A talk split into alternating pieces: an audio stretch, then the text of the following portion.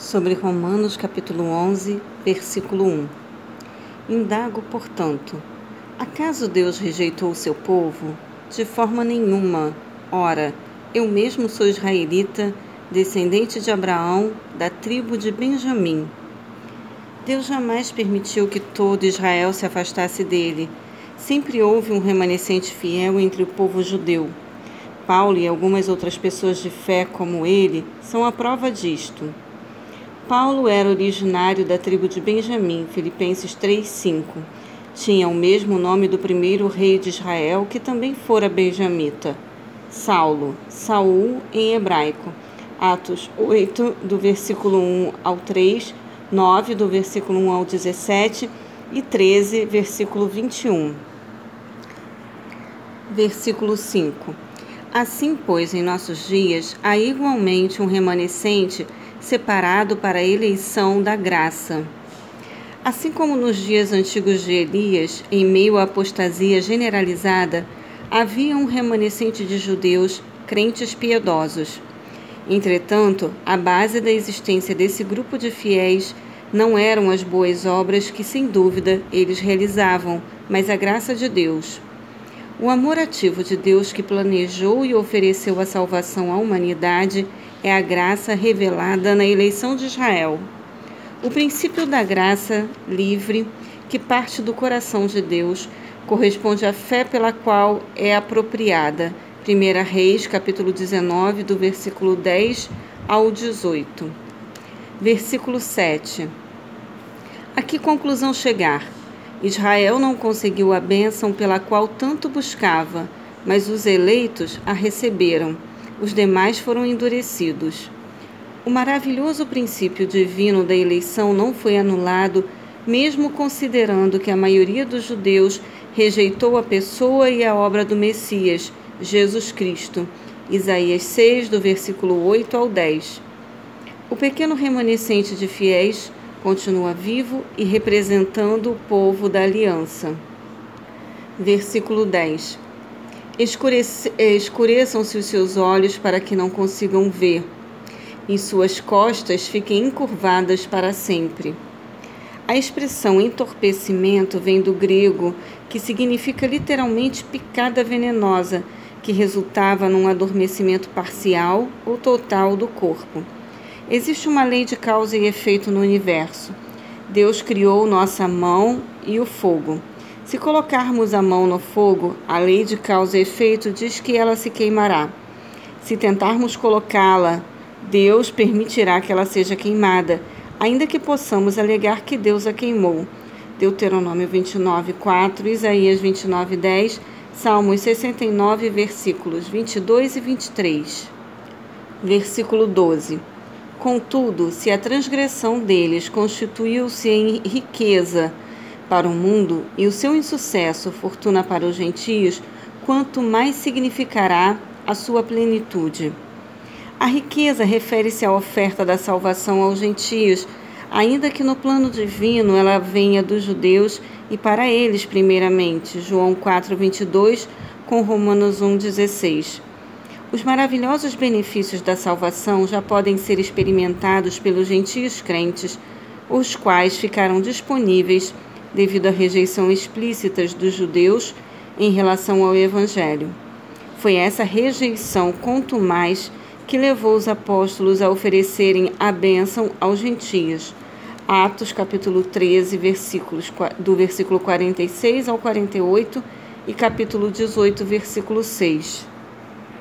Versículo 15. Porque se a rejeição deles significa a reconciliação do mundo, o que será a sua aceitação senão vida dentre os mortos? A vida dentre os mortos significa a ressurreição, que coincidirá com a gloriosa segunda vinda de Jesus, o Messias. Versículo 16. Se é santa uma parte da massa que é oferecida como as primícias dos frutos, a massa toda igualmente o é. Se a raiz é santa, todos os ramos também o serão. A primeira parte do versículo é uma alusão ao texto do Antigo Testamento, Números capítulo 15, do versículo 17 ao 21. Parte da massa feita com os primeiros frutos da colheita, as primícias, era oferecida ao Senhor e desse modo ficava consagrada a massa toda. A Santa Raiz é uma referência à solidariedade do povo israelita para com os patriarcas e homens de fé, Hebreus 11, ou com os judeus, como Paulo, que havia aceitado Jesus como o verdadeiro Messias prometido, o unigênito Filho de Deus. Versículo 17. E se alguns dos ramos foram podados, e tu, sendo oliveira brava, foste enxertado entre outros, e agora participas da mesma seiva que flui da oliveira cultivada? O procedimento usual de cultivo das oliveiras era enxertar um broto de oliveira cultivada em uma árvore silvestre ou comum, brava. Paulo, entretanto, constrói sua metáfora de maneira antinatural, em referência ao, ao enxerto de um ramo de oliveira brava, os gentios cristãos, na oliveira cultivada. Esse procedimento não é natural, nem lógico, mas é exatamente esse o ponto básico do ensino de Paulo. Deus agiu sobrenaturalmente segundo sua sabedoria e soberania. Efésios 2:12. Jamais devemos desprezar os judeus, pois é mais fácil Deus os re recolocar na oliveira do que incluir um gentio numa primeira oportunidade. Versículo 18. Não te vanglories contra esses ramos, Porém, se o fizeres, recorda-te, pois, que não és tu que sustentas a raiz, mas sim a raiz a ti. A salvação dos cristãos gentios depende dos judeus, especialmente dos patriarcas. Por exemplo, a aliança com Abraão, João 4, 22. Versículo 22.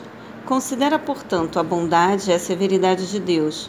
Severidade para com aqueles que caíram, mas bondade para contigo desde que permaneças firme na bondade dele.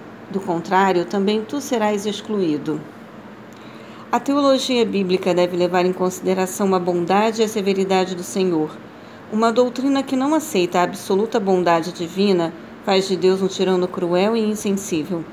Se não levarmos em conta sua justiça severa, o comparamos a um pai incapaz de educar seus filhos e lhes mostrar o caminho, Jesus.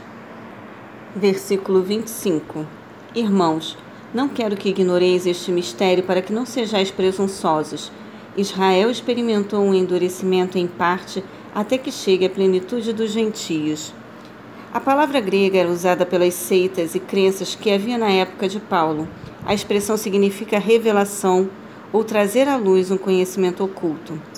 Paulo faz uso dessa mesma expressão para comunicar claramente aos seus leitores que o Espírito Santo estava revelando algo especial da parte de Deus que estivera obscurecido de todos, mas que agora deveria ficar claro como o dia. A encarnação, morte vicária, ressurreição de Jesus Cristo, o Messias. No Novo Testamento, a perseverança é a prova da verdadeira conversão. Mateus 24, 13. Versículo 26. E assim todo Israel será salvo, como está escrito: virá de Sião o redentor que desviará de Jacó a impiedade. Paulo deixa claro que a salvação do judeu, seja quantos forem e quando for, ocorrerá com base na mesma exigência requerida a qualquer indivíduo humano: fé sincera em Jesus Cristo crucificado e ressurreto dentre os mortos. Paulo cita Isaías 59, 20, acompanhando a antiga interpretação do Talmud entendendo que o texto se refere ao Messias e, portanto, a Jesus. Gálatas 4, 26, Isaías 59, versículos 20 e 21, capítulo 27, 9, Jeremias, capítulo 31, versículos 33 e 34. Versículo 32. Porquanto Deus colocou todos debaixo da desobediência, a fim de usar de misericórdia para com todos. Deus revela toda a sua misericórdia sobre judeus e gentios indistintamente. Deus levou a humanidade a uma situação na qual não pode negar sua total culpa perante a lei divina estabelecida em todo o universo. Gálatas 3:22. O plano de Deus é convencer o ser humano de sua absoluta culpa, condenação, incapacidade pessoal de salvação, necessidade premente de arrependimento e fé em Cristo para obter a salvação eterna o grande propósito de Deus desde a queda da humanidade, Gênesis 3. O universalismo que vemos aqui na expressão misericórdia para com todos é escatológico, representativo e não absoluto. Tem o sentido de sem distinção, mas não de sem exceção. Versículo 36. Portanto, dele, por ele para ele são todas as coisas. A ele seja a glória perpetuamente. Amém. O termo profundidade do versículo 33 é usado no sentido de sua inexaurível plenitude. A sabedoria de Deus é inesgotável e não pode ser compreendida completamente pelo ser humano, mas podemos sentir as bênçãos do seu amor prático igualmente interminável. Paulo descreve os atributos de Deus em sua doxologia apostólica, verso o hino de louvor a Deus que encerrava sermões e obras de literatura cristã. Primeiro, na riqueza de sua sabedoria, ele concedeu o plano da justificação pela fé em Cristo, a sua própria pessoa encarnada em Jesus de Nazaré, incluindo todos os povos do mundo e não apenas os judeus da aliança.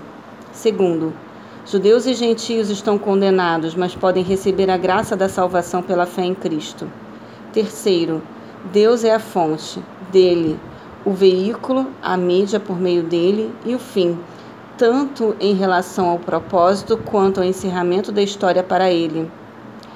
De, de absolutamente tudo o que há no universo.